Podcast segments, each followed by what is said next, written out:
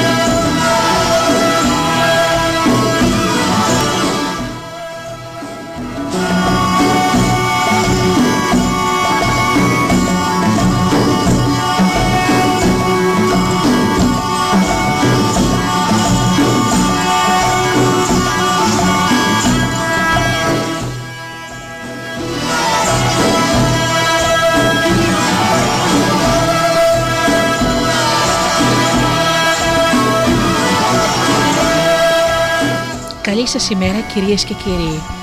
Είναι η εκπομπή «Μύθοι και πολιτισμοί» με τη Γεωργία Αγγελή. Ζωντανά από το στούντιο Δέλτα, το ραδιόφωνο της καρδιάς μας.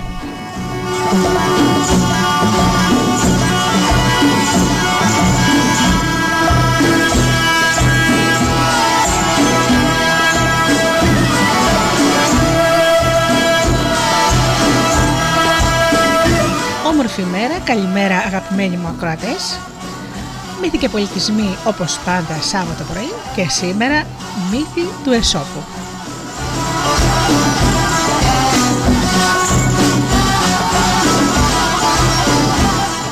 Να, να καλωσορίσω λοιπόν τους αγαπημένους μου φίλους, τους ακροατές, τους ανθρώπους που μας ακούν όλα αυτά τα χρόνια.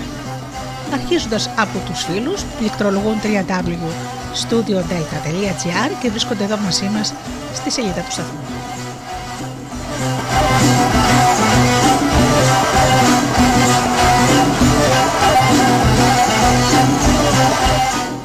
Καλωσορίσω και τους φίλους που μας ακούν από τις μουσικές συχνότητες τις οποίες φιλοξενούμαστε όπως είναι το Live 24.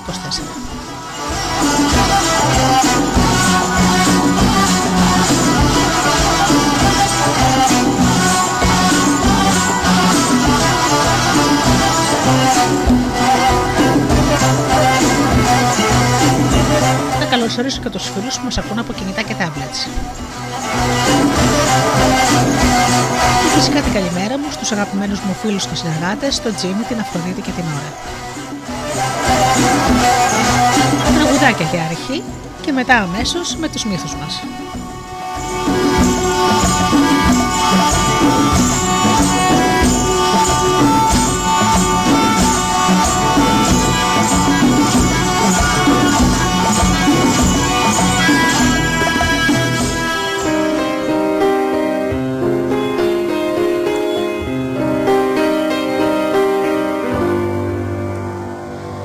Σεριανάς τον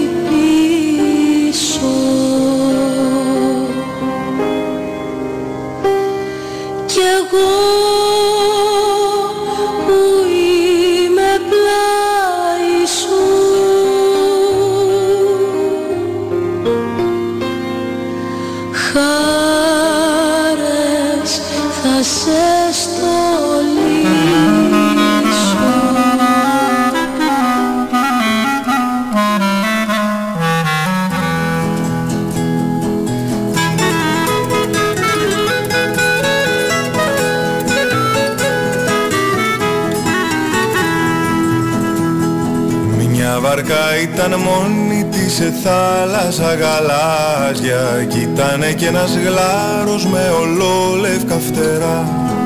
Κι όλο την κοντοζήγωνε για να της κάνει νάζια. Και τις φτερούγες του έβρεχε στα γάλανα νερά. Και ζήλεψα τη βάρκα τη μικρή τη γιονάτη Που της φιλούσε ο γλάρος το κατάλευκο πανί και νιώθω σαν βαρκούλα στα γαλάζια τα πλάτη Που όλο περιμένει κάποιο γλάρο να φανεί.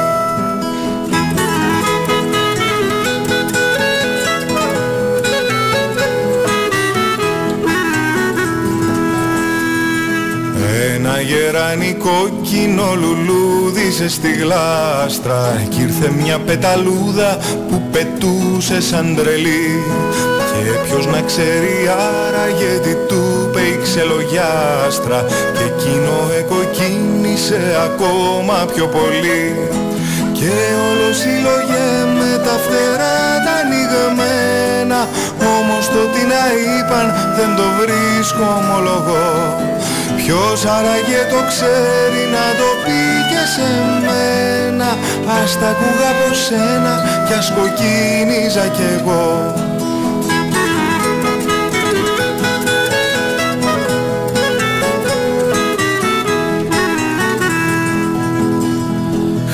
στο φεγγάρι ασήμωσε της λεύκας μας τα φύλλα που στέκονταν ακίνητοι εκεί στην ερημιά. Κι όταν ο μπάτης φύσηξε της ήρθαν αντριχύλα κι αμέσως τρεμουλιάσανε τα φύλλα τα σημεινιά και όλο συλλογέ με πως κάτι πρέπει να υπομπάτης μυστικό μες στα κλαδιά Ας τα ακούγα από σένα τα λογάκια του πάτη. Κι ας ένιωθα να τρέμει σαν τα φύλλα η καρδιά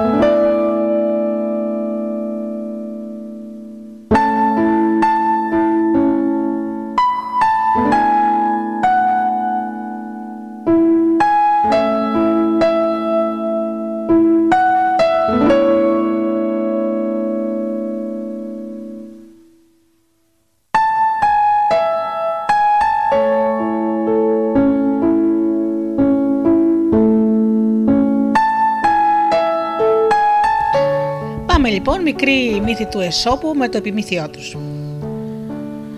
Ένας γάτος που το πληροφορήθηκε. Ένας σπίτι είχε πολλά ποντίκια. Ένας γάτος που το πληροφορήθηκε έσπευσε επί τόπου και αφού έπιανε το ένα μετά το άλλο τα έτρωγε. Τα ποντίκια που όλο και λιγόστευαν χώθηκαν σε τρύπες. Και ο γάτος, επειδή δεν μπόρεσε πλέον να τα φτάσει, σκέφτηκε να τα βγάλει έξω με ένα τέχνασμα. Έτσι ανέβηκε σε ένα παλούκι και κραμάστηκε από εκεί παραστάνοντας τον ψόφιο. Κάποιο από τα ποντίκια που πρόβαλε και τον είδε είπε: Ε, εσύ ακόμη και σακούλι να γίνεις, εγώ δεν πλησιάζω. Επιμήθειο. Ο μύθος δηλώνει ότι οι συνετοί άνθρωποι όταν δοκιμάσουν την κακή Αμερικών, ύστερα δεν ξεγελούνται από τις υποκρισίες τους.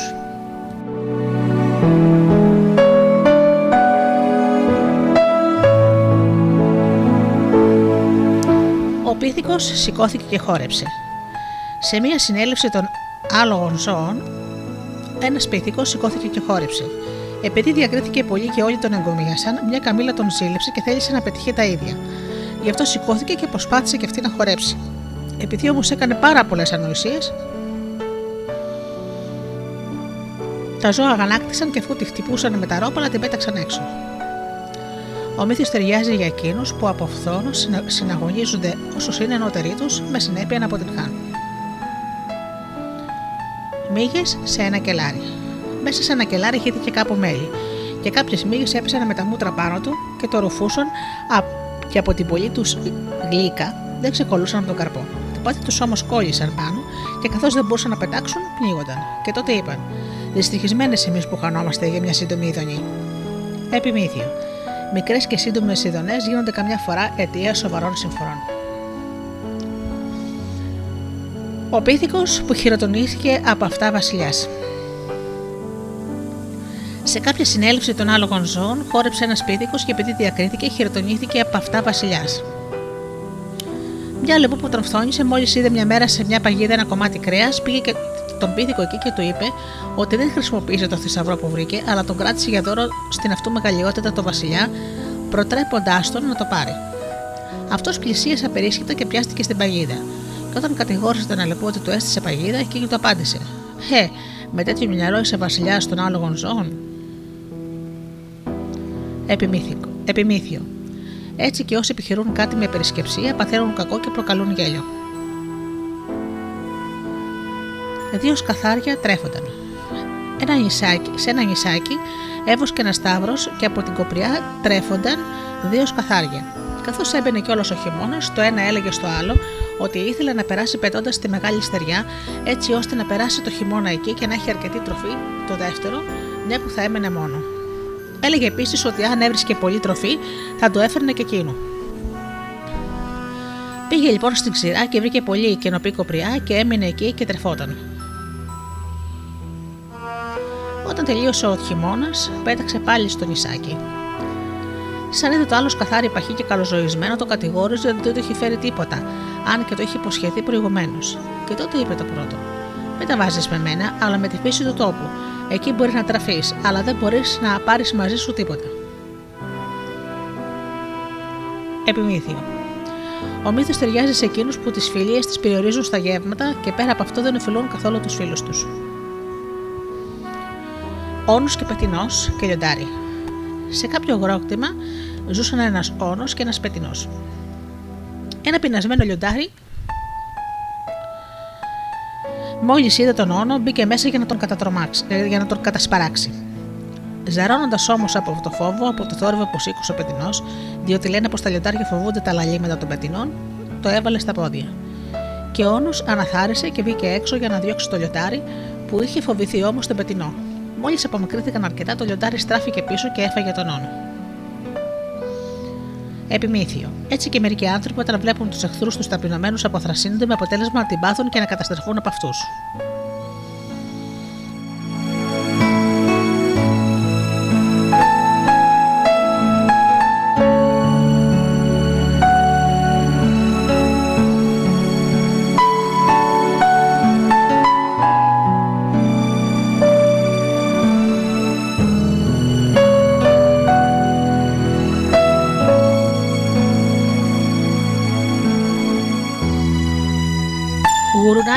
Εισχώρησε σε ένα κοπάδι και έβοσκε. Ένα γουρνάκι εισχώρησε σε ένα κοπάδι από πρόβατα και έβοσκε κι αυτό.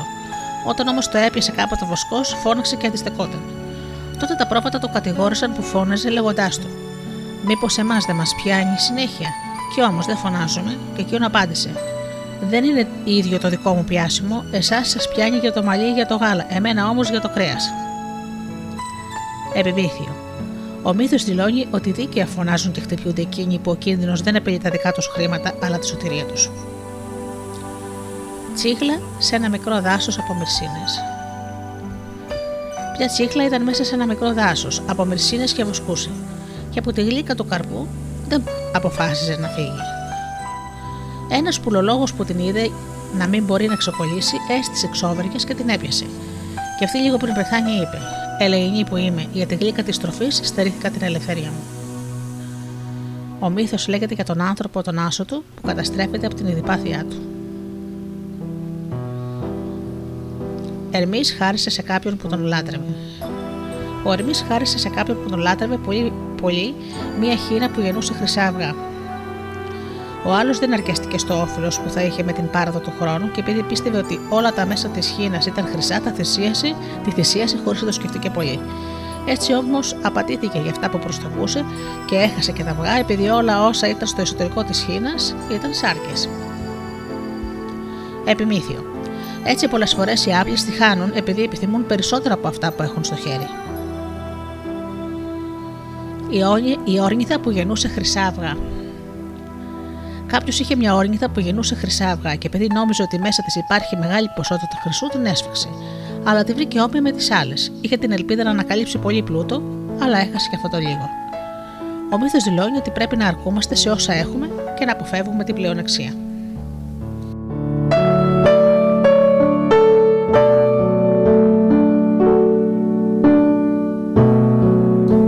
Οχιά πήγαινε σε κάποια κρίνη. Μια οχιά πήγαινε σε κάποια κρίνη και έπινε νερό.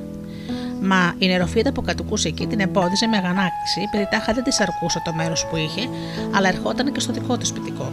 Και επειδή η φιλονική έπαιρνε διαστάσεις, συμφώνησαν να αναμετρηθούν και όποια νικήσει να ανέμεται το νερό και το μέρος. Έτσι όρισαν την ώρα και οι βάτραχοι πήγαν από μίσος για την νεροφύδα στην οχιά και την ενθάρρυναν, λέγοντας ότι θα συμμαχήσουν μαζί της. Άρχισε η μάχη και η οχιά συγκρόταν με την νεροφίδα, ενώ οι βάτραχοι, επειδή δεν μπορούσαν να κάνουν τίποτα περισσότερο, φώναζαν δυνατά. Και όταν νίκησε η οχιά τους κατηγόρησε ότι παρόλο που ότι τους είχαν υποσχεθεί να τη συμπαρασταθούν, στην αναμέτρηση όχι μόνο δεν τη βοήθησαν, αλλά και επιπλέον τραγουδούσαν. Τότε εκείνοι τη είπαν: Να ξέρεις όμως ότι η συμμαχία μας δεν στήθηκε με τα χέρια, αλλά με τη φωνή. Επιμήθειο. Ο μύθος σημαίνει ότι εκεί που χρειάζονται χέρια, η βοήθεια με τα λόγια δεν μετράει καθόλου. Ακόμα και οι θεοί είναι κενόδοξοι. Ο Ερμή ήθελε να μάθει πόσο τον εκτιμούσαν οι άνθρωποι. Έτσι μεταμορφώθηκε σε άνθρωπο και επισκέφθηκε το εργαστήριο ενός γλύπτη. Κοιτάζοντας ένα άγαλμα το Δία, ρώτησε: Πόσο κάνει; Και εκείνος απάντησε: Μια δραχμή. Γέλασε και ρώτησε: Πόσο κάνει το άγαλμα της σύρας, ο άλλος του απάντησε κάτι παραπάνω. Τότε είδε ένα δικό του άγαλμα και νομίζοντας ότι οι άνθρωποι θα τον είχαν περιπολού, μια και που ήταν αγγελιοφόρος, ξαναρώτησε. Πόσο κάνει, και ο γλύπτη απάντησε: Αν αγοράσεις τα άλλα, αυτό θα στο δώσω δωρεάν. Ο μύθος ταιριάζει σε κενόδοξο άνθρωπο που οι άλλοι δεν τον εκτιμούν καθόλου. Ερμής, τη τέχνη του Τηρεσία. Ο Ερμής, θέλοντας να δοκιμάσει αν η μαντική τέχνη του Τηρεσία ήταν αληθινή, έκλεψε τα βόδια, τα βόδια του από το χωράφι και ύστερα, αφού μεταμορφώθηκε σε άνθρωπο, πήγε στην πόλη και φιλοξενήθηκε από τον Τηρεσία. Όταν ανακοίνωσε στο Τηρεσία την κλοπή των δύο βοδιών, αυτός πήρε τον Ερμίο συνοδό του και βγήκαν έξω από την πόλη για να μάθουν τον κλέφτη από κάποιον ιονό. Γι' αυτό είπε στον Ερμή να τον ειδοποιήσει ό,τι πουλεί και να δει. Ο Ερμής είδε πρώτα έναν αητό να πετάει από αριστερά προς τα δεξιά και το είπε στον Τηρεσία. Αυτός του απάντησε ότι δεν τους κάνει. Μετά είδε μια κουρούνα καθισμένη πάνω σε ένα δέντρο, πότε να κοιτάζει προς τα πάνω και πότε να σκύβει προς το χώμα. Και του το είπε. Τότε ο Τηρεσία είπε: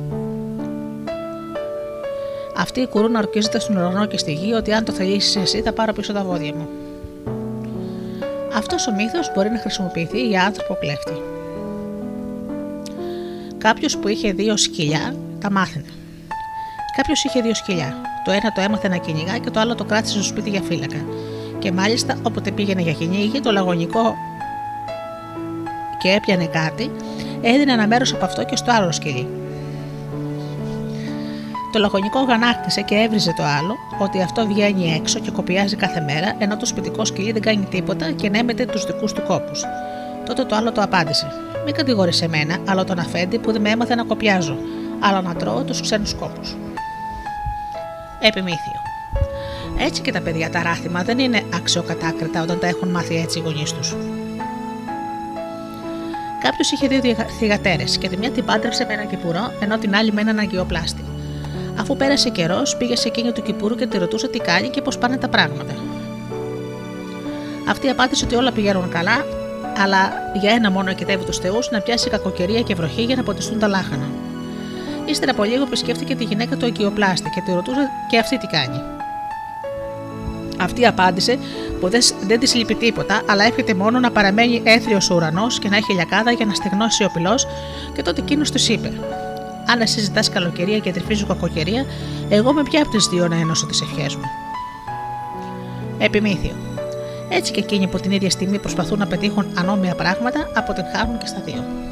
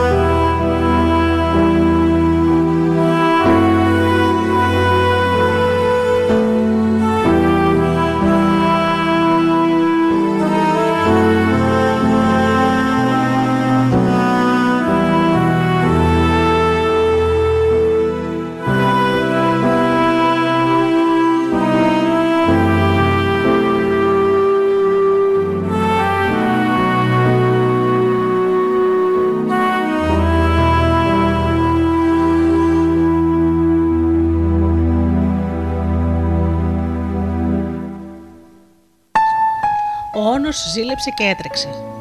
Κάποιος είχε ένα σκύλο με λιτέο και έναν όνο και περνούσε την ώρα του παίζοντας με αυτόν. Και μάλιστα τον διπνούσε έξω, του έφερνε κάτι όταν τον έβλεπε να πλησιάζει κουνώντας την ουρά του. Ο όνος ζήλεψε μια φορά και έτρεξε και αυτός και αναπηδώντας κλώτσισε τον αφέντη. Και εκείνος αγανάκτησε και διέταξε να τον βγάλουν έξω με χτυπήματα και να τον δέσουν στο παχνί του.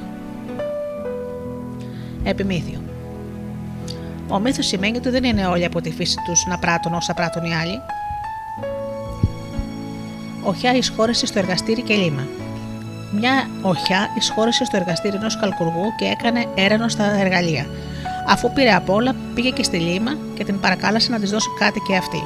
Τότε εκείνη απάντησε: Είσαι ανόητη αν νομίζεις που θα αποσπάσεις κάτι από μένα που έχω συνηθίσει όχι να δίνω, αλλά να παίρνω από όλους. Επιμήθειο.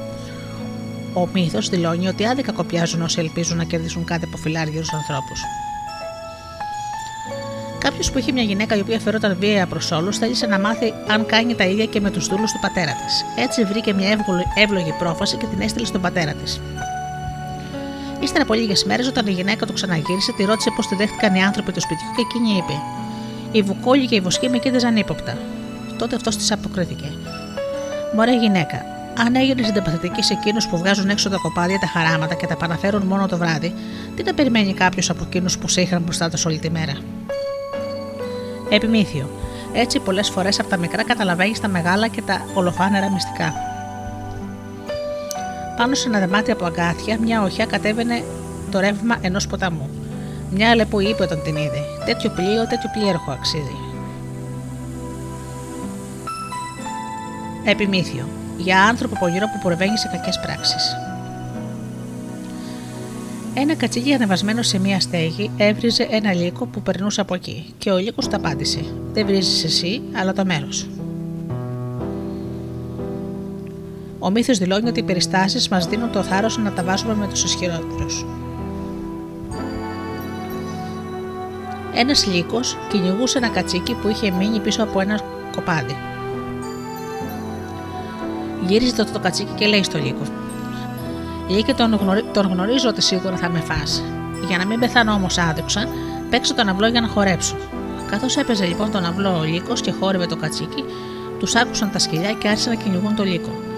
Γυρίζει τότε ο λύκος και λέει στο κατσίκι: Καλά να πάθω. Αφού με μακελάρε δεν έπρεπε να κάνω τον αυλίτη. Επιμήθειο.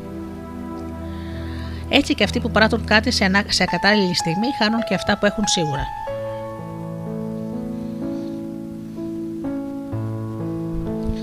Ο Δίας, ο Προμηθέας και η Αθηνά δημιούργησαν ο πρώτος έναν τάβρο, ο Προμηθέας έναν άνθρωπο και η τρίτη ένα σπίτι και, επέλεξε, και εξέλεξαν για κριτή τον Μόμο. Εκείνος τους ζήλιψε τα δημιουργήματά τους και άρχισε να λέει ότι Δίας έπρεξε λάθος επειδή δεν τοποθέτησε τα μάτια του τάβρου πάνω στα κέρατά του, ώστε να βλέπει που χτυπά.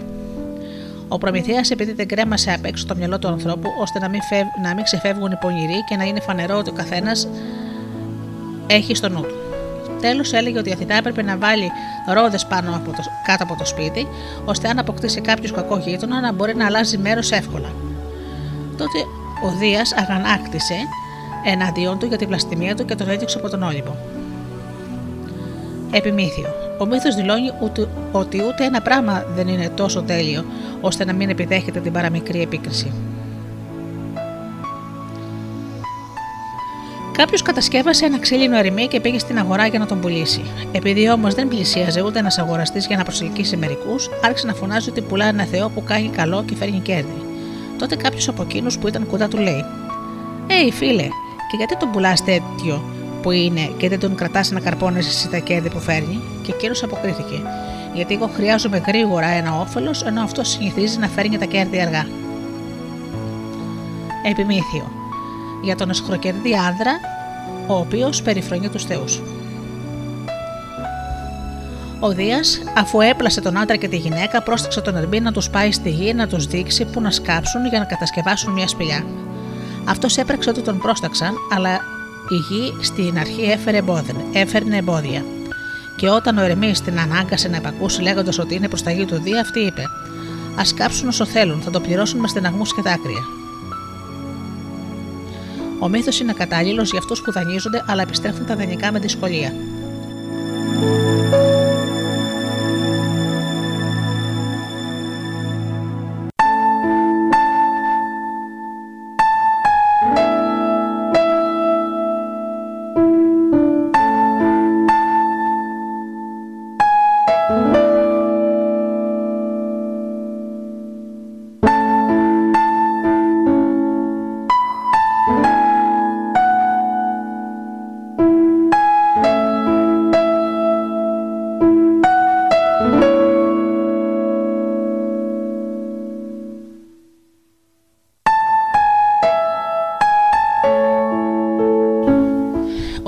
Πρόσταξε τον Ερμή να σταλάξει σε όλους τους τεχνίτες το δηλητήριο του ψεύδους.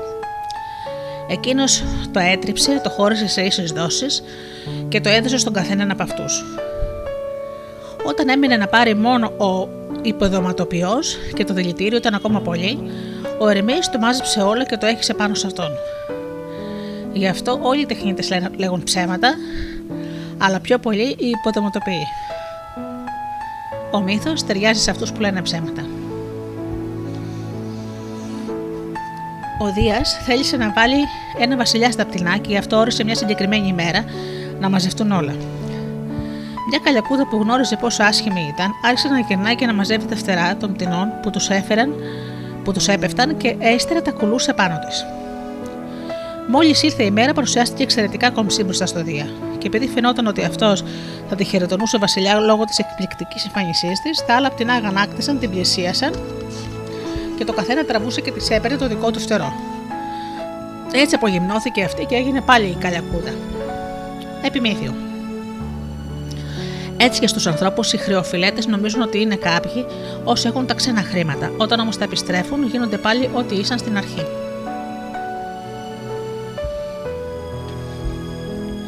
Όταν Αδίας έπλησε τον άνθρωπο να ζει λίγα χρόνια και αυτός χρησιμοποιώντας την ευφυα του κατασκεύασε σπίτι όταν έφτασε ο χειμώνας και ζούσε μέσα εκεί. Κάποτε του έπιασε γερό, που έπιασε γερό κρύο και ο Δία έριχνε βροχή, το άλογο δεν μπορούσε να αντέξει και γι' αυτό έτρεχε στον άνθρωπο και τον παρακάλεσε να του δώσει καταφύγιο. Αυτός είπε πως δεν θα το κάνει παρά μόνο αν του παραχωρήσει ένα μέρος από τα χρόνια του. Το άλογο συμφώνησε ενθουσιασμένο. Ύστερα από λίγο παρουσιάστηκε το βόδι που δεν μπορούσε να αντέξει το χειμώνα. Ο άνθρωπος το δέχτηκε όπως και προηγουμένως, υποδεικνύοντας και σε αυτό να το προσφέρει ένα μέρος από τα χρόνια του, και το βόδι δέχτηκε. Τέλος έφτασε στο σκυλί που ήταν ταλαιπωρημένο από το κρύο και αφού έδωσε ένα μέρος από τα χρόνια του, βρήκε στέγη για να εγκατασταθεί. Έτσι λοιπόν οι άνθρωποι, όταν συμπληρώσουν τα χρόνια που τους έδωσε ο Δίας, είναι ακέραιοι και καλοί. Όταν φτάσουν στα χρόνια που τους έδωσε το άλογο, είναι αλαζόνας και εγωιστές. Όταν φτάσουν στα χρόνια που τους έδωσε το δόδι, είναι εξουσιαστές. Και όταν φτάσουν στα χρόνια του σκύλου, είναι οργίλοι και κρινιάριδες. Επιμήθειο. Αυτός ο μύθος ταιριάζει για τους θυμώδεις και δίστροπου γέρους. Ο Δίας και ο Απόλογα διαπληκτίζονταν για το ποιος είναι ο καλύτερος τοξότης. Τότε ο Απόλογα τέντωσε το τόξο και άφησε το βέλος, αλλά ο Δίας σε μια δρασκελιά έφτασε εκεί που είχε φτάσει το βέλος του Απόλογα. Επιμήθειο. Έτσι και όσοι συναγωνίζουν τους ανωτέρους τους δεν τους στάρουν και επιπλέον προκαλούν το γέλιο. Ο Δίας, καθώς νυμφευόταν, κάλεσε σε τραπέζι όλα τα ζώα. Μόνο η χελώνα απουσίασε. Επειδή αυτός δεν γνώριζε το λόγο, τη ρώτησε την επόμενη μέρα γιατί μόνο αυτή δεν ήλθε στο δείπνο; Εκείνη απάντησε ότι το καλύτερο σπίτι για τον καθένα είναι το δικό του. Ο Δίας αγανάκτησε και την καταδίκασε να κινείται μεταφέροντας πάντοτε στην πλάτη της στο σπίτι της. Επιμήθειο. Έτσι και πολλοί άνθρωποι προτιμούν να ζουν λιτά παρά να τους προσφέρουν πολυτελή γεύματα οι άλλοι. Κάποιος είχε ένα ήρωα στο σπίτι του και του πρόσφερε πλούσιες θυσίες. Επειδή πάντοτε ξόδευε και δαπανούσε πολλά για τις θυσίες, ο ήρωας του παρουσιάστηκε τη νύχτα στον ύπνο του και του είπε: Φίλε, σταμάτα να χαλάς την περιουσία σου, γιατί αν τα δαπανίσεις όλα και γίνεις φτωχός, σε μένα θα κατηγορήσει. Επιμήθειο. Έτσι και πολλοί που δυστυχούν από την απερισκεψία τους ρίχνουν τα βάρη στους θεούς. Ο Ερεκλή, όταν έγινε ισόθεος και ομοτράπεζο του Δία, χαιρετούσε τους θεούς τον ένα μετά τον άλλον με πολύ φιλοφροσύνη. Όταν όμως εισήλθε τελευταίος, ο πλούτος έριξε τα μάτια του στο χώμα και υποκρινόταν ότι δεν τον βλέπει. Ο Δίας αποχώρησε για το γεγονός και ρώτησε να μάθει γιατί, ενώ χαιρέτησε όλους τους θεούς με προθυμία, κοίταξε περιφορετικά μόνο τον πλούτο και ο Ηρακλής απάντησε. Τον κοιτάζω έτσι γιατί όσο καιρό ήμουν με τους ανθρώπους, τον έβλεπα να κάνει παρέα περισσότερο με τους πονηρούς.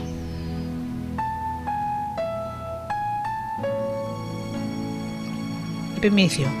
Ο μύθος μπορεί να υποθεί για άνθρωπο που είναι πλούσιος σε αγαθά αλλά πονηρός ως προς το χαρακτήρα. Μια που αφού μπήκε στο εργαστήριο ενός αγκιοπλάστη, άρχισε να ερευνά για να εντοπίσει ό,τι υπήρχε εκεί μέσα.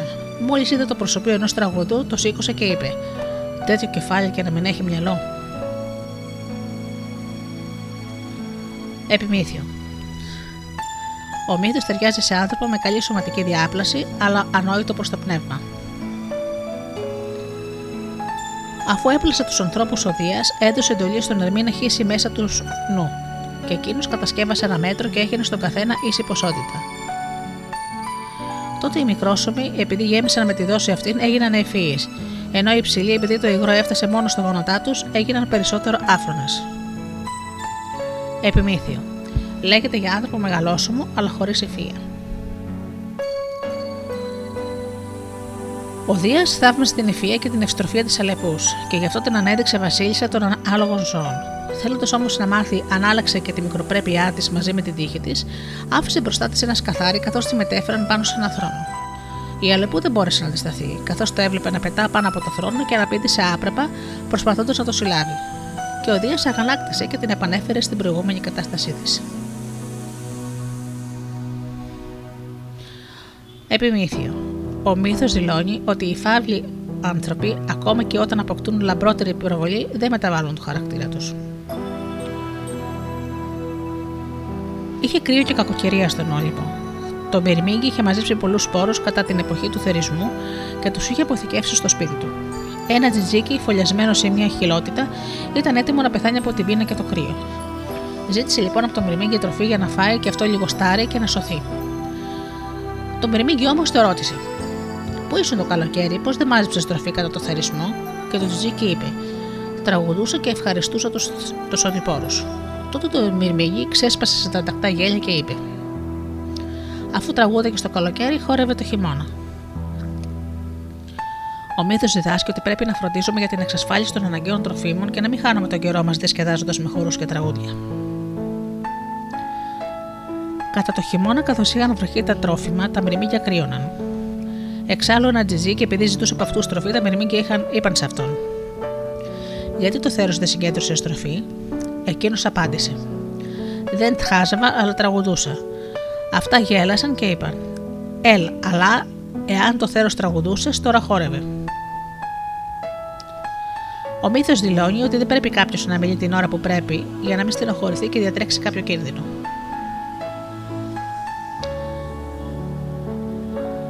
Το καλοκαίρι ένα μυρμήγκι τριγύριζε στα χωράφια και μάζευε σπόρους, κρυθάρι και στάρι, αποθυσαυρίζοντα τροφή για το χειμώνα. Ένας καθάρι που το είδε το κορόιδευε για τη φιλοπονία του επειδή μοχθούσε την εποχή που όλα τα άλλα ζώα εγκαταλείπουν τις δουλειές και φυσικάζουν. Τότε το Περμίγκι δεν μίλησε. Αλλά όταν έπιασε ο χειμώνας και η κοπριά διαλύθηκε και σκόρπισε από τη βροχή, το σκαθάρι λιμασμένο από την πείνα ήρθε στον Περμίγκι και του ζήτησε τροφή. Αυτή τη φορά το Περμίγκι του είπε: Ει, σκαθάρι, αν δούλευα τότε που εγώ κοπίαζα και εσύ απλώς με παρακολουθούσες, δεν θα σου έλειπε τώρα η τροφή. Επιμήθειο. Έτσι και εκείνοι που δεν προνοούν για το μέλλον τη περίοδου της αυθονίας δυστυχούν πάρα πολύ όταν αλλάξουν περιστάσεις.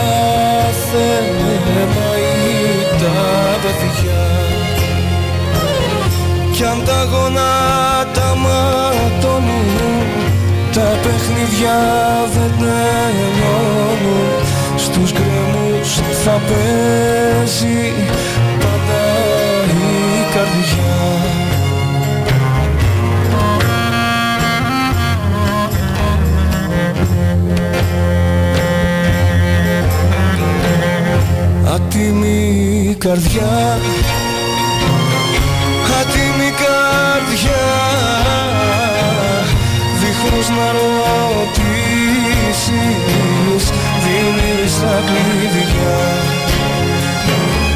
Δίχως να ρωτήσεις Δίνεις τα κλειδιά. Μου το είπε ένα αστέρι η γράμμη που έχεις στο χέρι. Θα σε φέρνει ως την πόρτα της μπροστά κι αν ποτέ της δεν ανοίξει ο αέρας θα φυσήξει. Να σου φέρει πίσω ό,τι σου χρωστά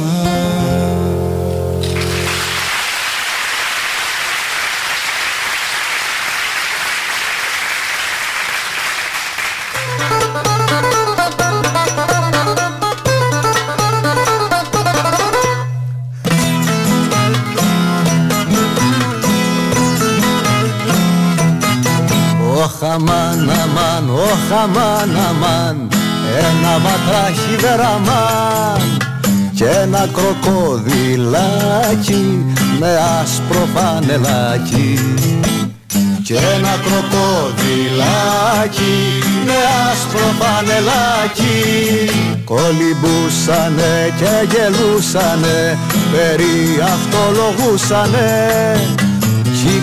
Βάτραχος το λέω είμαι ζωθαραλέο βάτραχος το λέω είμαι ζωθαραλέο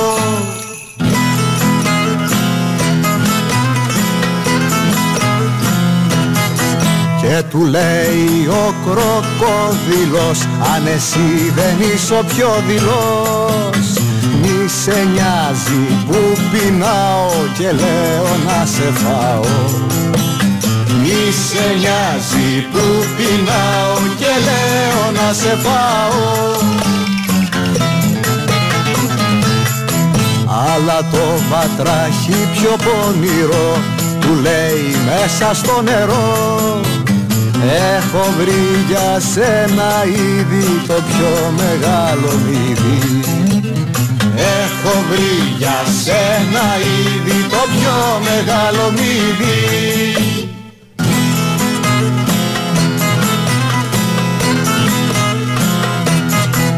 Κλείς τα μάτια κι ανοίξ το στόμα σου Χαλάρωσε το σώμα σου. Να ψαρεύω μύδια ξέρω και πάω να στο φέρω. Να ψαρεύω μύρια ξέρω και πάω να στο φέρω. Ο κροκόδιλος ονειρεύτηκε πως τα τρώγε και ρεύτηκε κι αποτύξε λίγο μάρα άνοιξε τη στοματάρα κι αποτύξε λίγο μάρα άνοιξε τη στοματάρα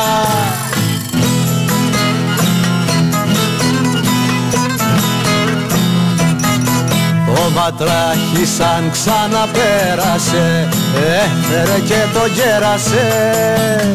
Μες στο στόμα αντί για μύδι ένα χοντρό κρεμμύδι. Μες στο στόμα αντί για μύδι ένα χοντρό κρεμμύδι. Κι από τότε όλοι οι κροκόδιλοι μασάνε σαν νερόμιλοι αλλά δίχως να το θένε ενώ μας ανεκλαίνε αλλά δίχως να το θένε ενώ μας ανεκλαίνε ενώ μας ανεκλαίνε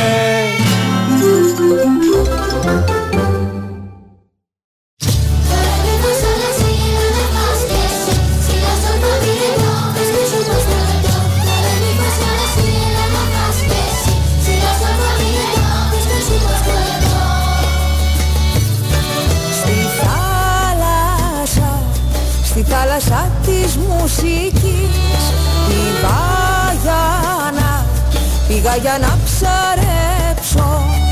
Και φρέσκες νότες έπιασα για να τις μαγειρέψω. Και φρέσκες νότες έπιασα για να τις μαγειρέψω. Ψάρεψα μια ντο, το ρε μη φάει και εσύ Ψάρεψα μια ρε, ρε κακάκνιστη Ψάρεψα μια μη,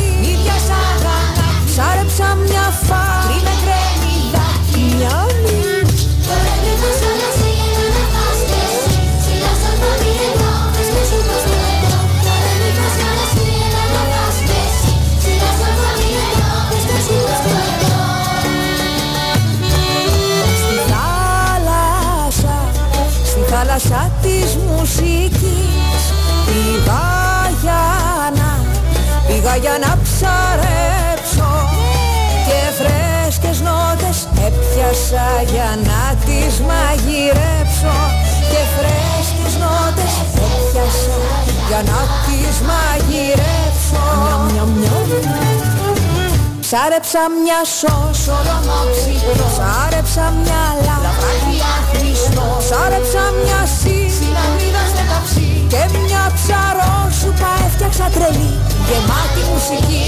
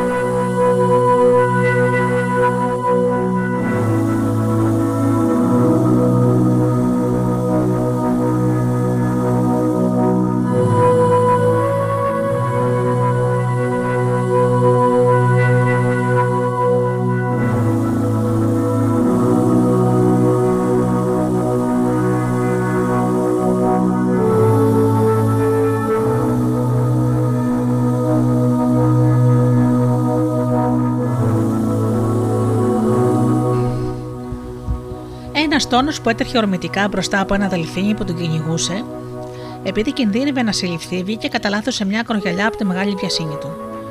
Με την ίδια ταχύτητα πετάχτηκε έξω και το δελφίνι, και όταν το είδε, ο, τον είδε ο τόνος πίσω του να ψυχοραγεί, είπε: Δεν λυπάμαι που θα πεθάνω, γιατί βλέπω τον υπεύθυνο του θανάτου μου να πεθαίνει μαζί μου. Ο μύθος δηλώνει ότι οι άνθρωποι υπομένουν ευκολότερα τις συμφορές όταν δουν ότι δυστυχούν και οι υπέτειοι για αυτές. Ένας γιατρός ακολουθούσε κάποιους που πήγαιναν να κυδέψουν ένα δικό τους και τους έλεγε ότι αν αυτός ο άνθρωπος απήχε από το κρασί και έκανε κλείσματα, δεν θα είχε πέρα. Ένας από αυτούς γύρισε και το είπε: Ε, εσύ δεν πρέπει να τα λες τώρα αυτά που δεν υπάρχει καμιά ωφέλεια, αλλά να τον συμβούλευες τόσο να τα εφαρμόσει. Επιμήθειο. Ο μύθος σημαίνει ότι πρέπει να βοηθούμε τους φίλους μας όταν έχουν ανάγκη και να μην τους ρευονευόμαστε όταν δεν υπάρχει καμιά ελπίδα. Ένας πτυνολόγο πήρε εξώ και καλαμιά και βγήκε για κυνήγι. Βλέποντας μια τσίχλα να κάθεται σε κάποιο ψηλό δέντρο, θέλησε να την πιάσει. Και πράγματι έδεσε κατά μήκος του τα καλάμια και έστρεψε το βλέμμα του προς το μέρος της, έχοντας το νου του στον ουρανό. Καθώς λοιπόν κοίταζε έτσι προς τα πάνω, δεν πρόσεξε και πάτησε ένα αστρίτη που γεμόταν μπροστά στα πόδια του. Αυτός στράφηκε και τον δάγκωσε. Καθώς ψυχοραγούσε ο πτυνολόγο, είπε στον εαυτό του: Ο δύστιχο εγώ που ενώ ήθελα να, τον πιάσω, να πιάσω τον άλλον, έκανε λάθος και πιάστηκα ο ίδιος τον θάνατο.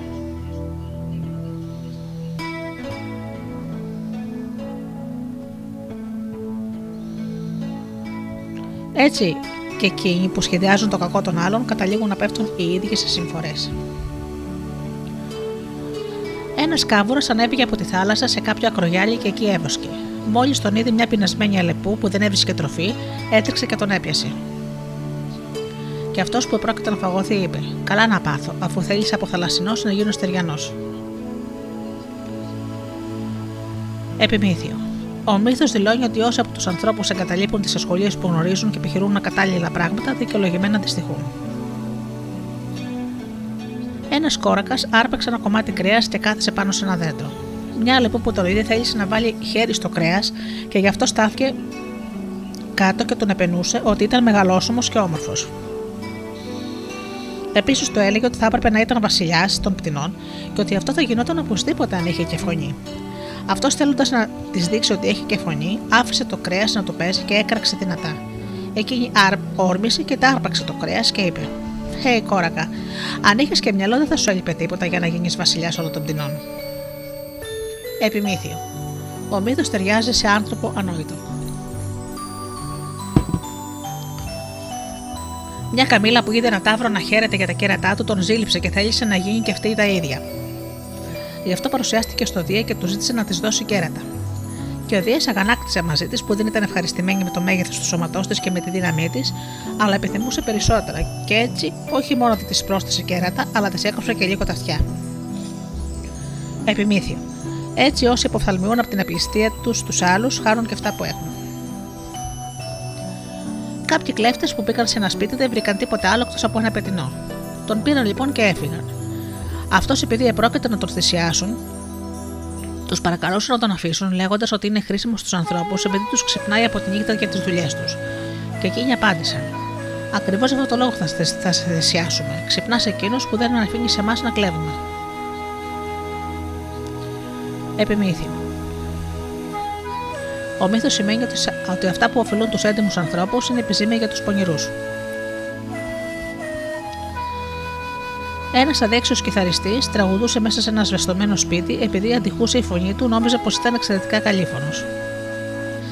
Έτσι πήρε, τα πάνω, πήρε, το πήρε πάνω του και θεώρησε ότι έπρεπε να εμφανιστεί στο θέατρο.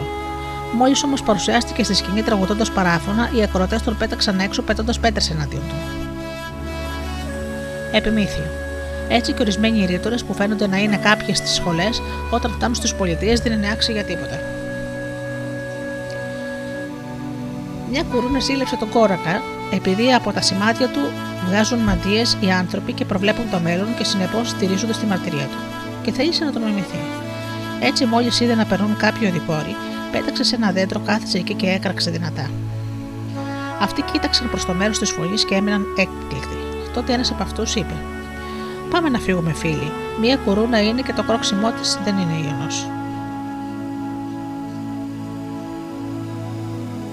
Επιμήθειο. Έτσι και οι άνθρωποι που συναγωνίζονται τους καλύτερούς τους δεν πετυχαίνουν τα ίδια και προκαλούν γέλιο. Μια κουρούνα πρόσφερε θυσία στην Αθηνά και κάλεσε και ένα σκύλο να φάνε μαζί. Και αυτός της είπε: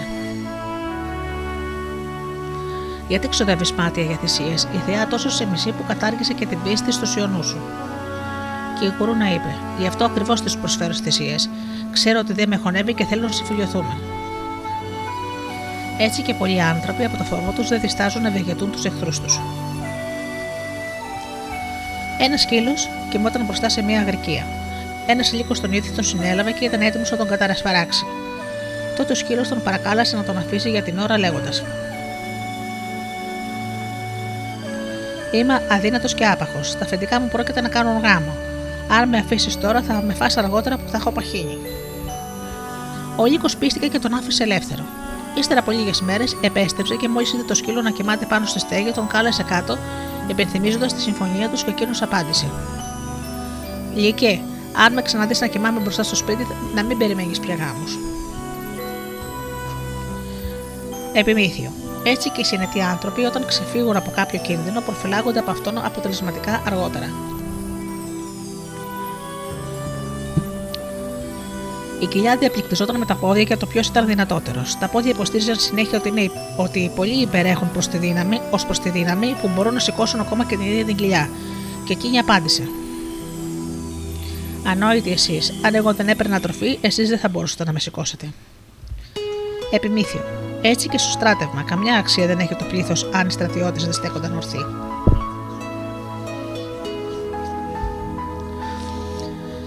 Κάποιος στάθηκε δίπλα σε ένα κυπουρό που πότιζε τα λάχανα και τον ρώτησε γιατί τα άγρια λάχανα είναι θαλαρά και γερά, ενώ τα ήρεμα λεπτά και μαραμένα. Και αυτός απάντησε: Επειδή η γη είναι μάνα των πρώτων και η μητριά των δεύτερων. Επιμήθειο. Έτσι και τα παιδιά που έχουν μητριά δεν τρέφονται το ίδιο με εκείνα που έχουν μητέρα.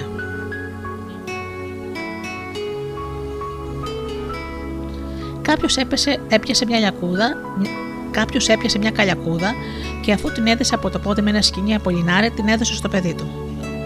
Αυτή όμως, επειδή δεν άτυχε τη συμβίωση με τους ανθρώπους, μόλις έμενε για λίγο αφύλακτη, το έσκασε και πήρε το δρόμο για τη φωλιά της. Επειδή όμως μπλέχτηκε το σκηνή στα κλαδιά και δεν κατόρθωσε να πετάξει, είπε στον εαυτό της μια και πρόκειται να πεθάνει. Τι δυστυχή που είμαι και δεν μπορώ να υπονομεύω την καταπίεση των ανθρώπων, την πάτησα και στερήθηκα την ίδια τη ζωή μου. Επιμήθη. Ο μύθο δηλώνει ότι μερικοί, θέλοντας να αποφύγουν μέτριους κινδύνους, ξεγελούνται και εμπλέκονται σε σοβαρότερους. Μια καλιακούτα που διέφερε προς το μέγεθος από τις άλλες, περιφρόνησε τις ομόφυλές της και πλησίασε τους κόρακες με την αξίωση να ζει μαζί τους. Τα κοράκια όμως που δεν γνώριζαν την κοψιά της και τη φωνή της, την έδιωξαν με τις κλωτσιές. Και αυτή διωγμένη ξαναπήγε στις καλιακούδε. Αγανακτισμένοι όμως εκείνες από την προσβολή δεν την δέχτηκαν και με αυτόν τον τρόπο η Καλιακούδα στερήθηκε συμβίωση και με τα δύο είδη.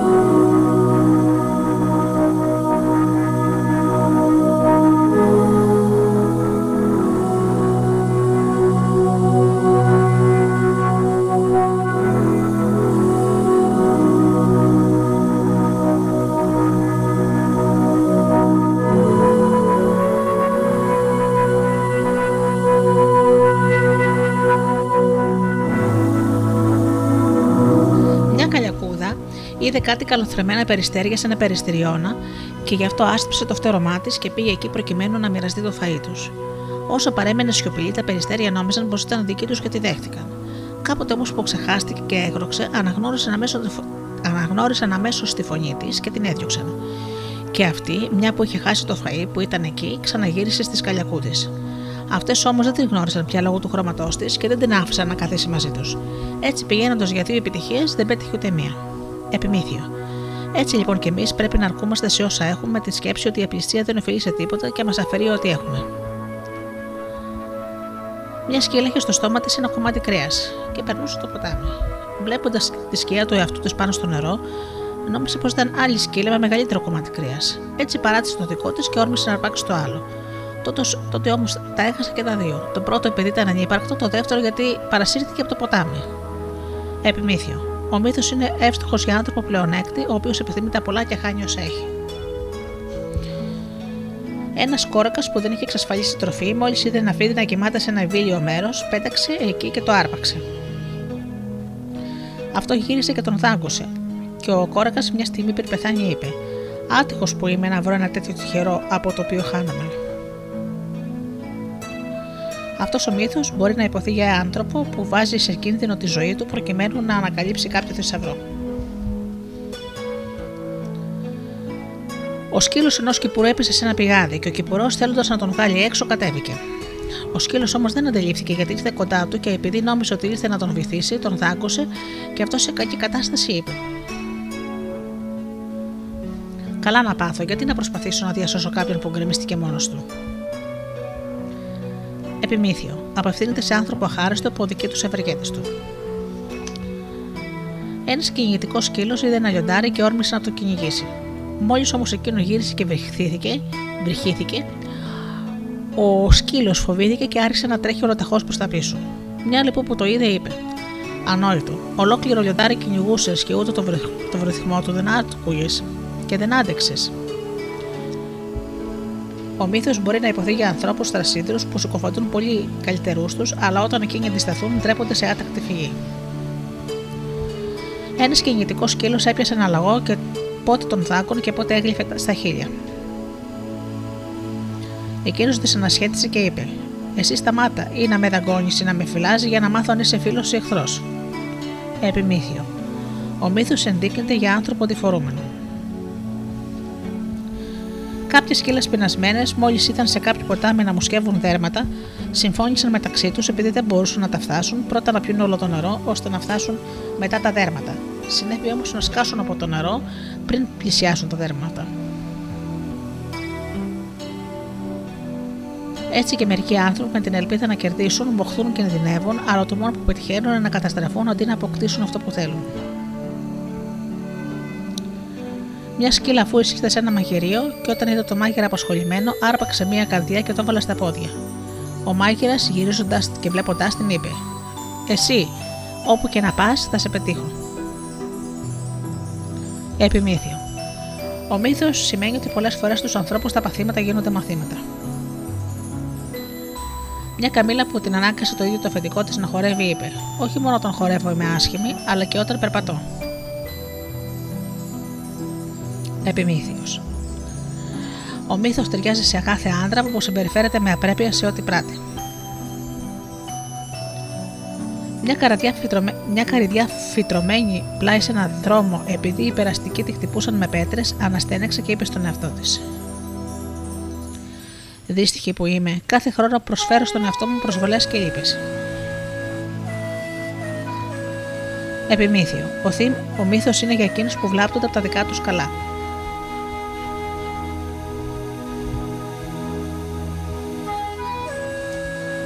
Η αδυναμία πάντοτε περιφρονείται. Εν, όταν ήταν ένα κουνούπι που κάθισε πάνω στο κέρατο ενός βοδιού. Έμεινε εκεί πολλή ώρα και όταν αποφάσισε να φύγει, ρώτησε το βόδι αν θέλει να το απολάξει από το βάρος του. Και το βόδι είπε: Ούτε όταν ήρθες σε αντιλήφθηκα, ούτε αν φύγεις, θα το μάθω. Επιμήθειο. Αυτός ο μύθος μπορεί να χρησιμοποιηθεί για άνθρωπο ανίσχυρο, ο οποίος ούτε όταν είναι παρόν, ούτε όταν γίνεται αντιληπτός. Οι αλλαγοί, επειδή γνώριζαν τη δηλία τους, αποφάσισαν ότι πρέπει να πέσουν στον κρεμό. Όταν έφτασαν, λοιπόν, πάνω από ένα κρεμό που είχε κάτω μια λίμνη, οι βάτριγοι που ήταν εκεί, σαν άκουσαν τα ποδοβολητά, τεινάχτηκαν προς τα κάτω και βυθίστηκαν στον πάτο της λίμνης. Ένας από τους λαγούς που τους που τους είδε, είπε στους άλλους: Α μην πέσουμε στον κρεμό. Να που υπάρχουν ζώα πιο δειλά από εμάς. Επιμήθη. Έτσι και οι άνθρωποι παρηγορούνται για τις δικές τους δυστυχίε όταν βλέπουν τις συμφορές των άλλων.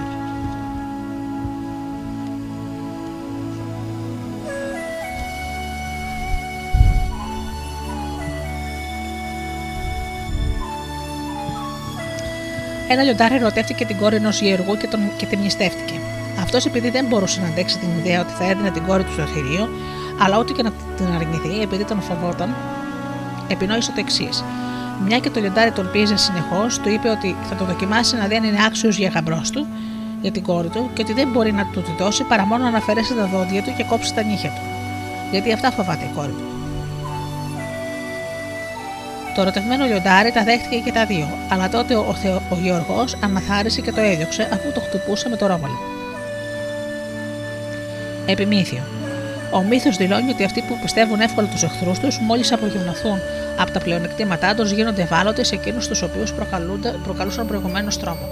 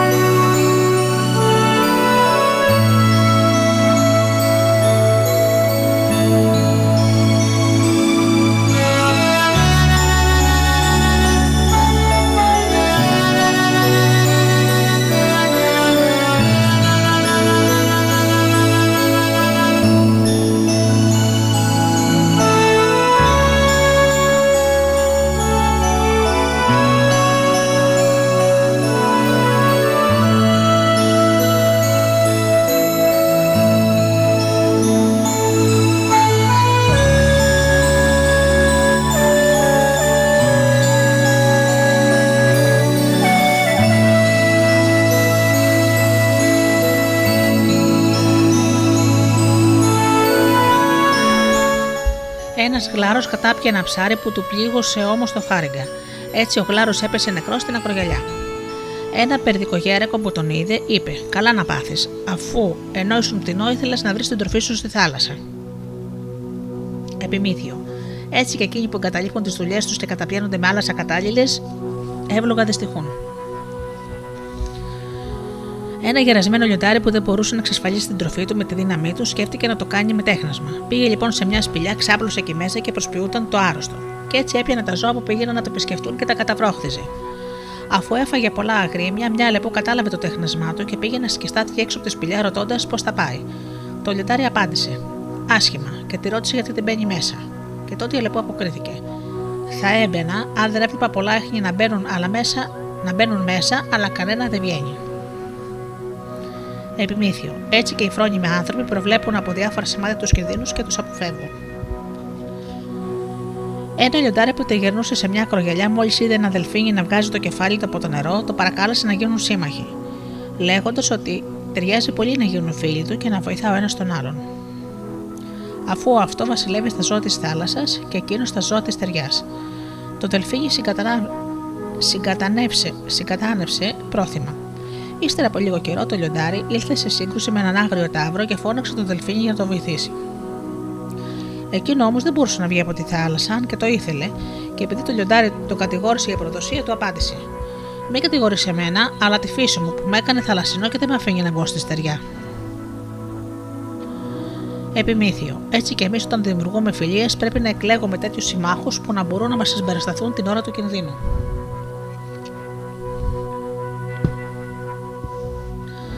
Ένα λιοντάρι άκουσε ένα βάτραχο και να φωνάζει βρέκε κέξ, κουάξ, κουάξ. Και γύρισε, και γύρισε προς το μέρος της φωνής επειδή είχε τη γνώμη ότι είναι κάποιο μεγαλόσωμο ζώο. Αφού περίμενε εκεί λίγη ώρα, μόλις τον είδε να εξέρχεται από τη λίμνη, τον πλησίζει και τον καταπάτησε λέγοντας: Κανενός τα αυτιά να μην ταράζεις πριν δεις γιατί πρόκειται. Επιμήθειο. Για έναν άνθρωπο φλιερό που δεν μπορεί να πράττει τίποτα άλλο από το να μιλά. Ένα λιοντάρι εντόπισε ένα πελώριο τάβρο και θέλησε να τον νικήσει με πονηριά. Έτσι, αφού είπε πως είχε θυσιάσει ένα πρόβατο, τον κάλεσε να φάγουν μαζί με σκοπό να τον κατασπαράξει μόλις θα, τον... μόλις θα πλάγιζε στο ανάκλητο. Ο Ταύρο ήρθε και είδε πολλές χύτρες και μακριές σούφλε. Το πρόβατο όμως πουθενά και γι' αυτό ξεκίνησε να φύγει χωρίς να επιλέξει. Το λιοντάρι τον κατηγόρησε και τον ρώτησε γιατί φεύγει αβίλητο, ενώ τίποτα κακό δεν είχε πάθει. Και εκείνος απάντησε: Έχω το λόγο μου που το κάνω αυτό. Βλέπω ετοιμασίες όχι για πρόβατο, αλλά για τάβρο. Επιμήθειο. Ο μύθος δηλώνει ότι οι φρόνιμοι άνθρωποι δεν ξεγελιούνται από τα τεχνάσματα των πονηρών.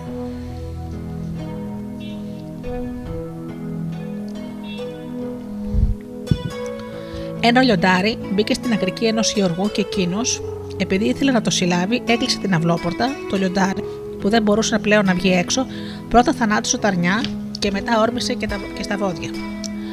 Ο Γεωργό φοβήθηκε και άνοιξε την πόρτα. Μόλις απαλλάχθηκε από το λιοντάρι, η γυναίκα του Γεωργού του είπε επειδή τον έβλεπε να αναστενάζει. Καλά έπαθες, όμως τι ήθελες να κλείσεις μέσα αυτόν που από μακριά, αν τον έβλεπες, θα έπρεπε να τρέμεις από φόβο; Επιπίθιο. Έτσι και εκείνοι που ερεθίσουν τους δυνατότερούς τους, υφίσταται τις συνέπειες του λάθους τους. Τρεις τάβροι, ζώντας κατά τον ίδιο τρόπο, μοιράζονταν μαζί όλα τα αναγκαία. Ένα λιοντάρι που τους παρακολουθούσε ήθελε να τους κυνηγήσει. Όσο χρόνο ήσαν και οι τρεις μαζί, δεν μπορούσε να τους αντιμετωπίσει. Όταν χώρισαν, επιδίωξε να τους εξουσιάσει, αφού λοιπόν προκάλεσε τη σύγκρουσή τους και αφού τους ξέσπασε πολύ γρήγορα, τους φώνευσε, τους οποίους όμως ενωμένους δεν μπορούσε να τους αντιμετωπίσει. Επιμήθειο. Έτσι η ομόνια αποδείχθηκε γι' αυτό σωτηρία.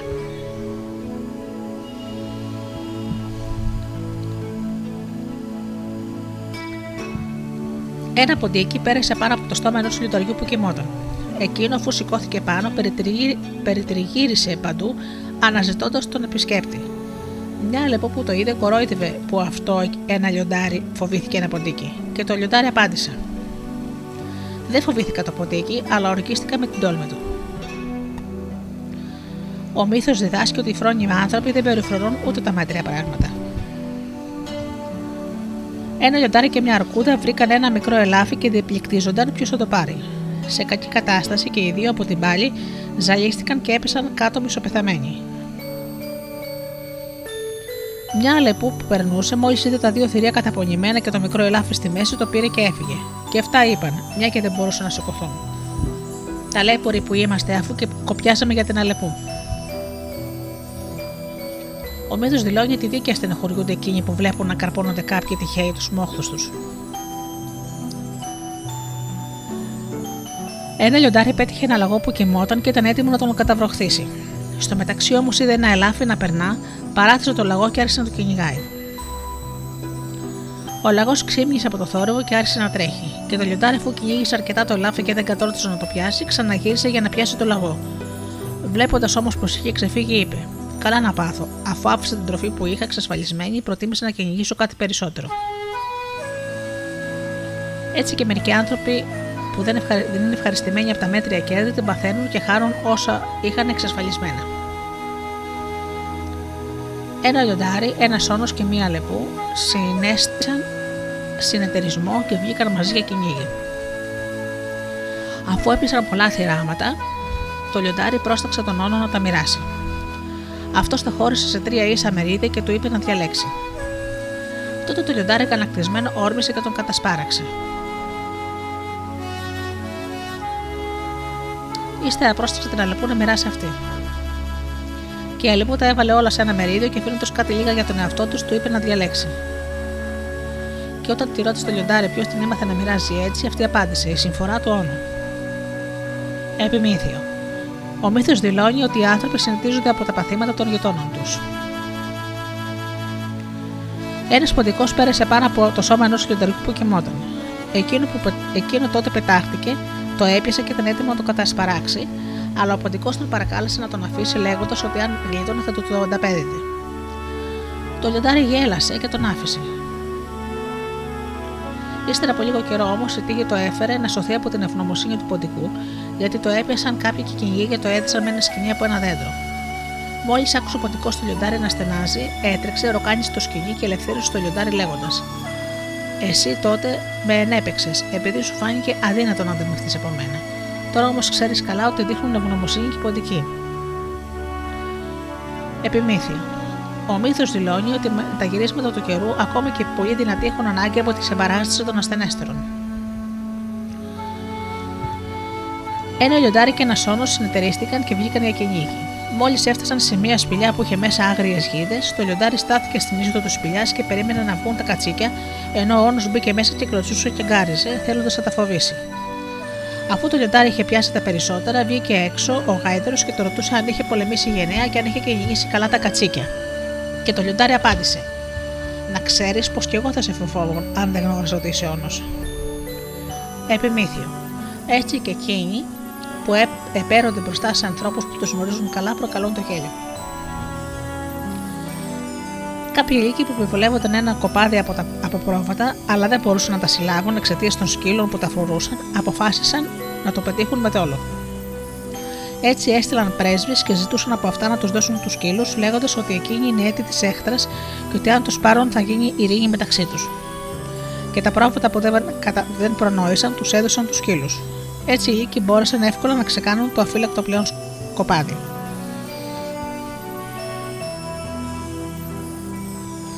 Επιμήθειο. Έτσι και οι πόλεις που προδίδουν εύκολα τους δημόσιους αγορητές τι παθαίνουν και πέφτουν γρήγορα στα χέρια των εχθρών.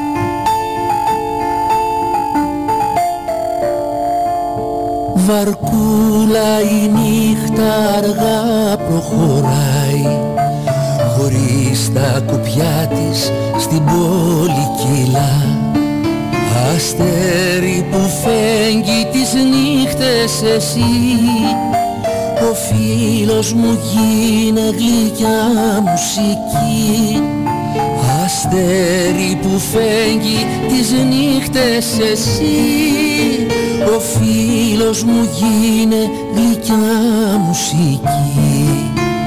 Παραμύθια κι απόψε θα πει η γιαγιά για μάγισσες δράκους και κάστρα ψηλά. Κι εσύ σωστός πρίγκιπας στα χέρια κρατάς. Σφιχτά το σπαθί σου και στέμα φοράς τα αστέρια γυαλίζουν διαμάντια παλάτια αλήθεια και ψέμα κοινά μονοπάτια. Φεγγάρι που βγαίνεις ακόμα λαμπρό το δρόμο μου φέγγε για να περπατώ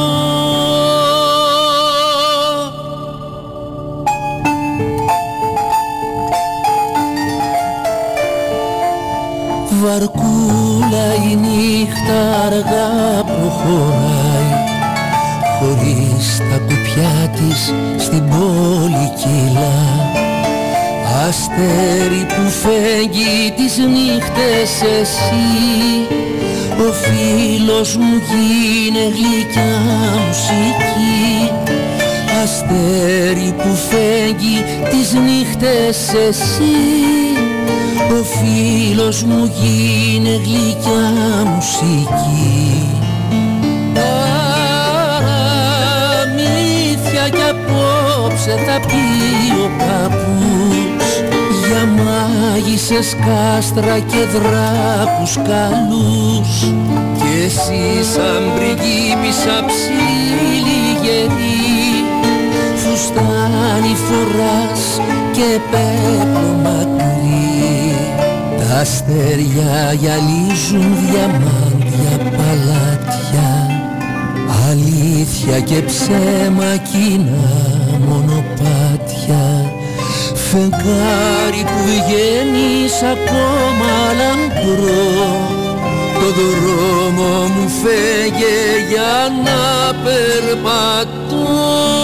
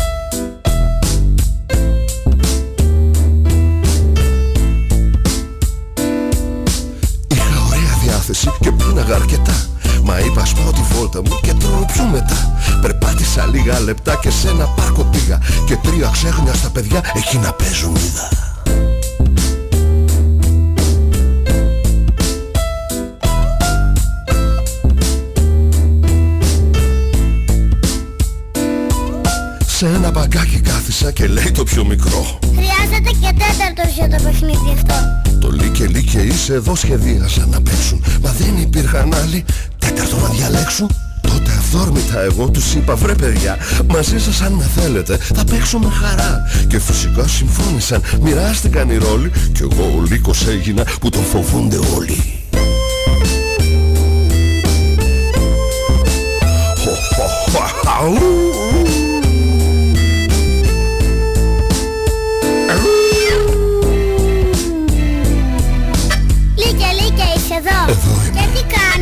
Βγάζω τη γενιάδα μου. Γιατί, γιατί, γιατί; Γιατί έχω στην κοιλιά μου φαγούρα τρομερή. Λίκια, λίκια είσαι εδώ. Εδώ είμαι. Γιατί κάνεις; Βγάζω το καπέλο μου. Γιατί, γιατί, γιατί; Για να ακούω καλύτερα μες στη βαγούρα αυτή. Λίκια, λίκια είσαι εδώ. Εδώ είμαι. Γιατί κάνεις; Βγάζω τα γυαλιά μου. Γιατί, γιατί, γιατί; Βλέπω έτσι καλύτερα την όμορφη αυγή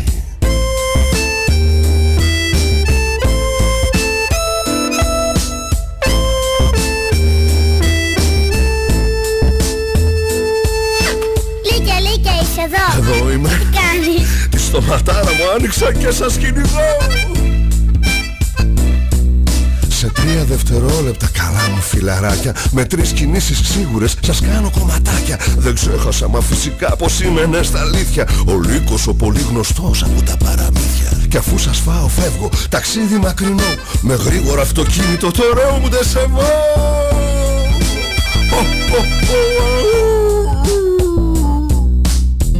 μετά όμως το σκέφτηκα. Καλύτερα το θέμα. Δεν ήθελα άλλο μόνος μου Στον κόσμο να γυρνώ. Και τότε ξαφνιέμισα Ένιωσα μια χαρά. Ελάτε, ανεβείτε Φεύγουμε για μακριά στο τεσεβό ανέβηκαν τα τρία τα παιδάκια. Και πήγαμε χαρούμενοι σ' άλλα παραμυθάκια. Κι ούτε πια πείνα είχα και τρώγα στα φυλάκια. Μαζί με τα καινούργια μου ωραία φιλαράκια. Ληστή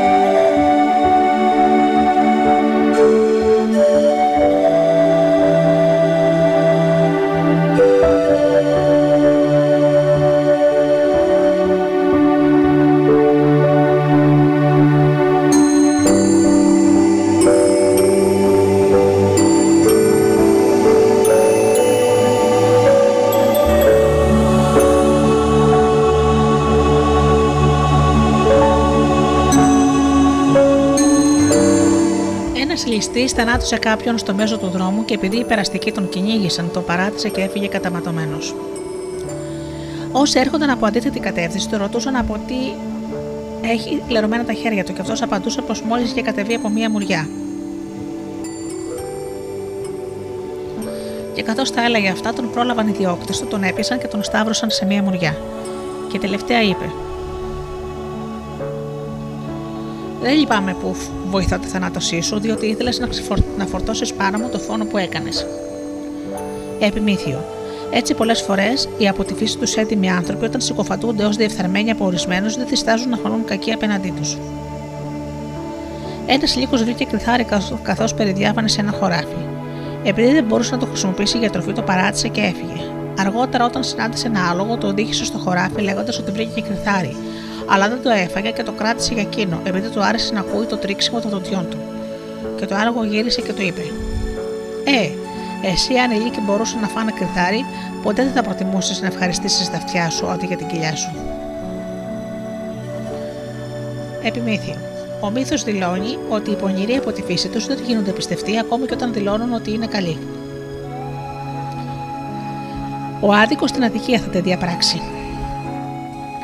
Ένας λύκο που είδε να αρνεί να πίνει νερό σε ένα ποτάμι θέλησε να βρει μια εύλογη αφορμή για να το φάει. Γι' αυτό στάθηκε λίγο παραπάνω και κατηγόρησε το αρνί ότι θόλωνα το νερό και δεν το άφηνε να πιει. Αυτό απάντησε ότι πίνει με την άκρη των χιλιών και ότι εξάλλου δεν ήταν δυνατόν να θολώνει το νερό αφού βρισκόταν πιο χαμηλά. Ύστερα από αυτή την αποτυχία είπε ο Λύκο: Πέρυσι όμως έβρισε τον πατέρα του, τον πατέρα μου. Όταν απάντησε εκείνο ότι δεν έχει γεννηθεί ακόμη, τότε ο Λύκο του είπε: Αν εσύ πηγαίνεις καλά από δικαιολογίες, εγώ δηλαδή δεν πρέπει να σε φάω. Επιμήθειο. Ο μύθος δηλώνει ότι για εκείνους που έχουν πρόθεση να αδικήσουν δεν υπάρχει καμιά εύλογη δικαιολογία. Ένας πεινασμένος λύκος το γυρνούσε να βρει τροφή. Μόλις έφτασε σε κάποια αγρικία, άκουσε ένα παιδί να κλαίει και μια αγριά να το απειλεί, λέγοντας ότι αν δεν σταματήσει θα το δώσει στο λύκο. Έτσι ο τελευταίος περίμενε επειδή νόμιζε ότι η γριά λέει την αλήθεια. Όταν άρχισε να σκοτεινιάζει και δεν έχει γίνει τίποτα από όσα είχαν υποθεί, σηκώθηκε και έφυγε λέγοντας: Σε αυτή την αγρική οι άνθρωποι άλλα λένε και άλλα καπράτων. Επιμήθειο. Αυτός ο μύθος ταιριάζει σε εκείνους τους ανθρώπους που τα έργα τους δεν συμφωνούν με τα λόγια τους. Ο πονηρός δεν ξεπερνά τη φύση του. Ένας λύκο είχε καταπιεί ένα κόκαλο και τριγύριζε να βρει κάποιον να τον θεραπεύσει. Όταν συνάντησε έναν ερωδιό, τον παρακάλεσε να το αφαιρέσει το κόκαλο γιατί και θα τον πλήρωνε.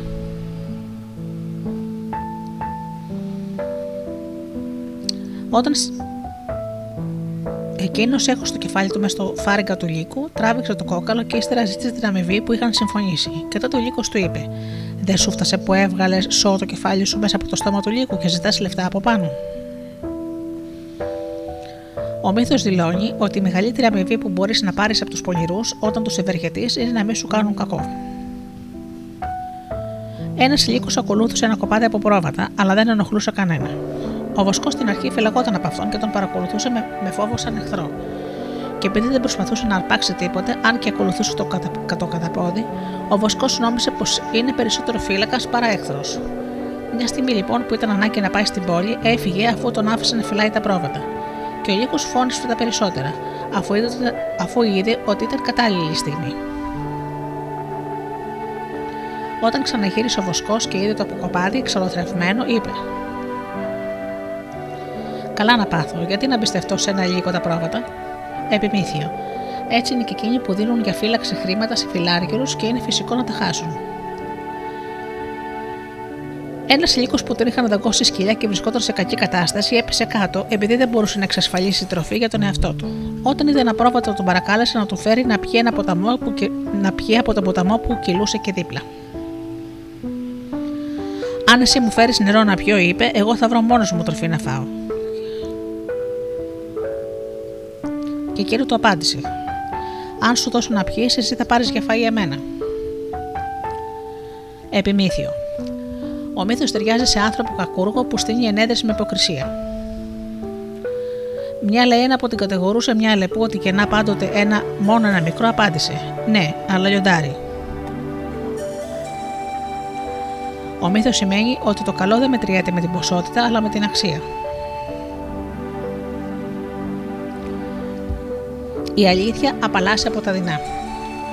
Ένας λύκος χορτάτος από φαΐ είδε ένα πρόφατο ξαπλωμένο στο χώμα. Επειδή αντιλήφθηκε ότι έπεσε και τον φοβήθηκε, πλησίασε και τον κατηγορούσε λέγοντας ότι αν του πει τρεις αλήθειες θα τον ελευθερώσει.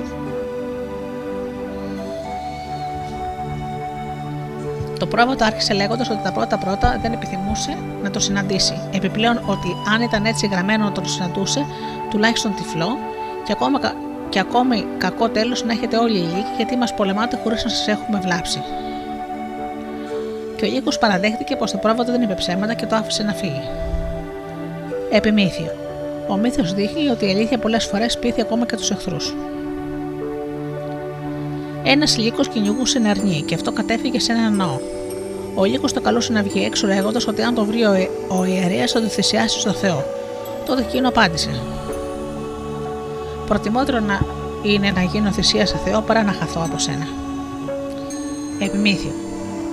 Ο μύθος σημαίνει ότι για αυτούς που πρόκειται να πεθάνουν, καλύτερος είναι ο έντοξος θάνατος.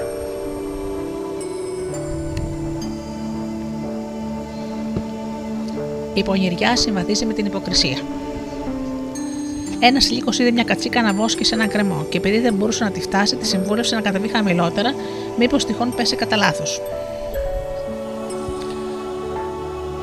Και πρόσθεσε ότι εκεί που βρισκόταν αυτός, το λιβάδι και το χορτάρι ήταν καλύτερα. Τότε η κατσίκα του είπε: Δεν φωνάζει σε μένα να βοσκήσω, μάλλον εσύ έχεις ανάγκη για φαΐ.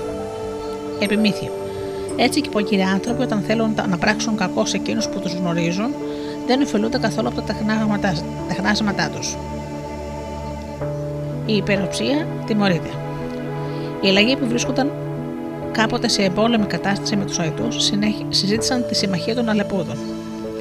Και εκείνες είπαν: Θα σας βοηθούσαμε αν δεν γνωρίζετε ποιοι είστε και με ποιους πολεμάτε. Ο μύθος δηλώνει ότι όσοι φιλονικούν με τους ισχυρότερους τους περιφρονούν τη δική τους σωτηρία.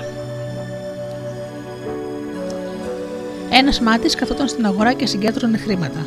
Ξαφνικά εμφανίστηκε κάποιος μπροστά του και το είπε ότι η πόρτα του σπιτιού του ήταν σπασμένη και όλα τα υπάρχοντά του σηκωμένα. Τότε αυτός, αφού ταράχτηκε, αναπήδησε και αναστενάζοντας έφυγε τρέχοντας να δει τι έγινε. Κάποιος από εκείνους που παραβρίσκονταν τον είδε και του είπε: Ε, εσύ που λες ότι η δουλειά σου είναι προβλε... να προβλέψεις τις ξένες υποθέσεις, πώς δεν προμάτεψες τις δικές σου;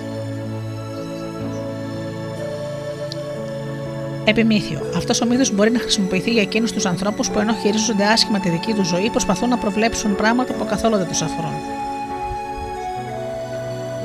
Είναι αδύνατο να ξεφύγει κάποιος από τη μοίρα του.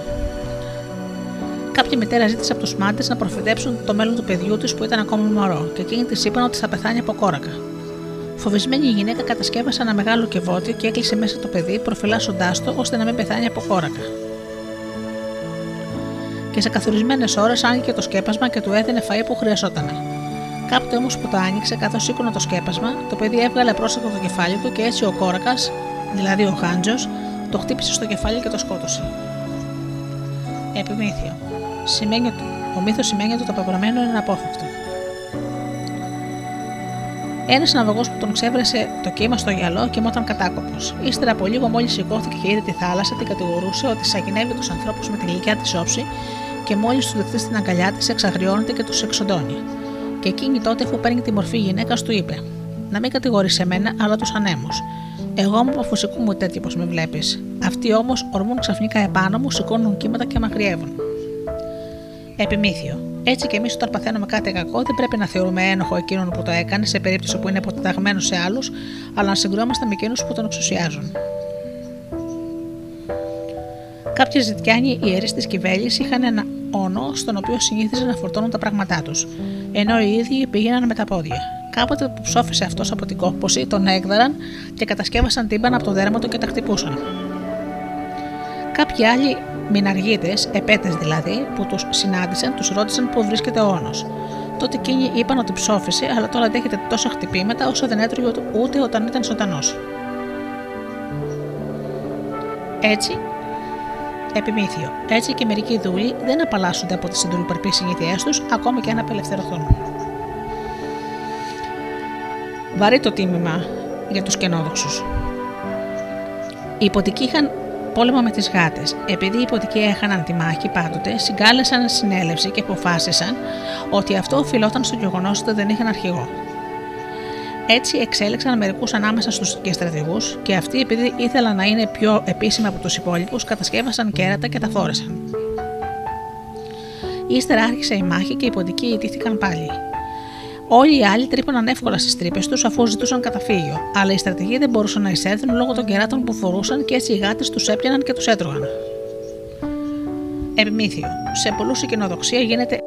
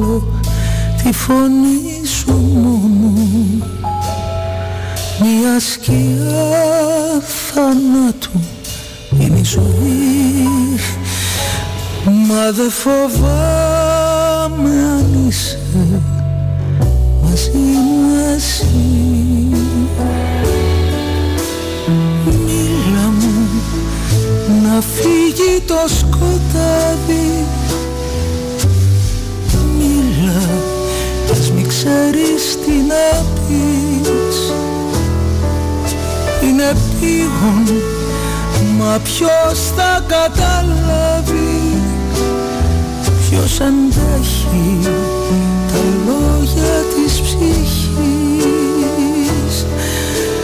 Μίλα μου, αυτό μόνο ζητώ.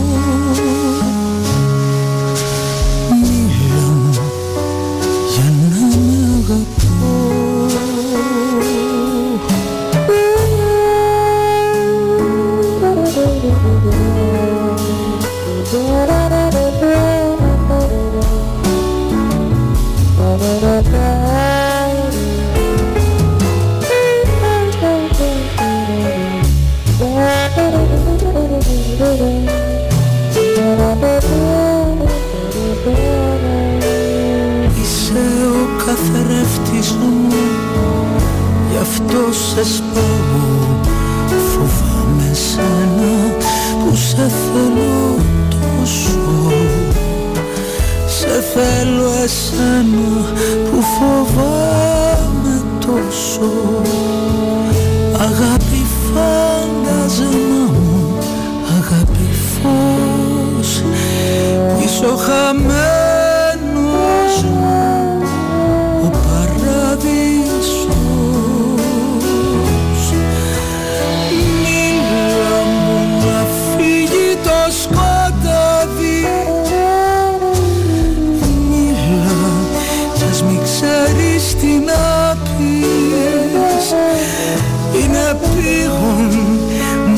ποιος θα καταλάβει Ποιος αντέχει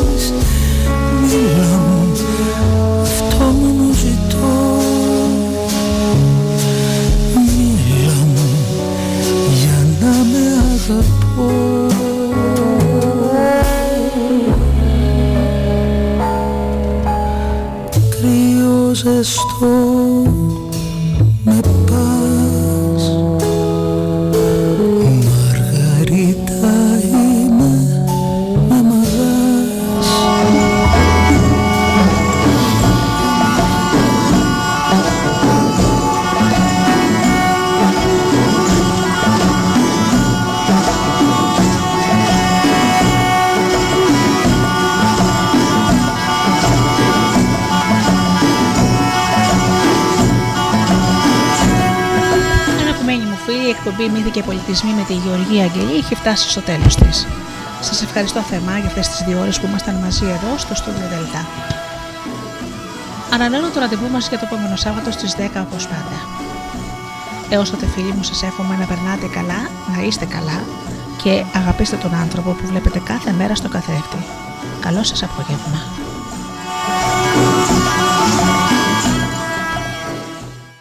Η μουσική και τα τραγούδια είναι εδώ, στο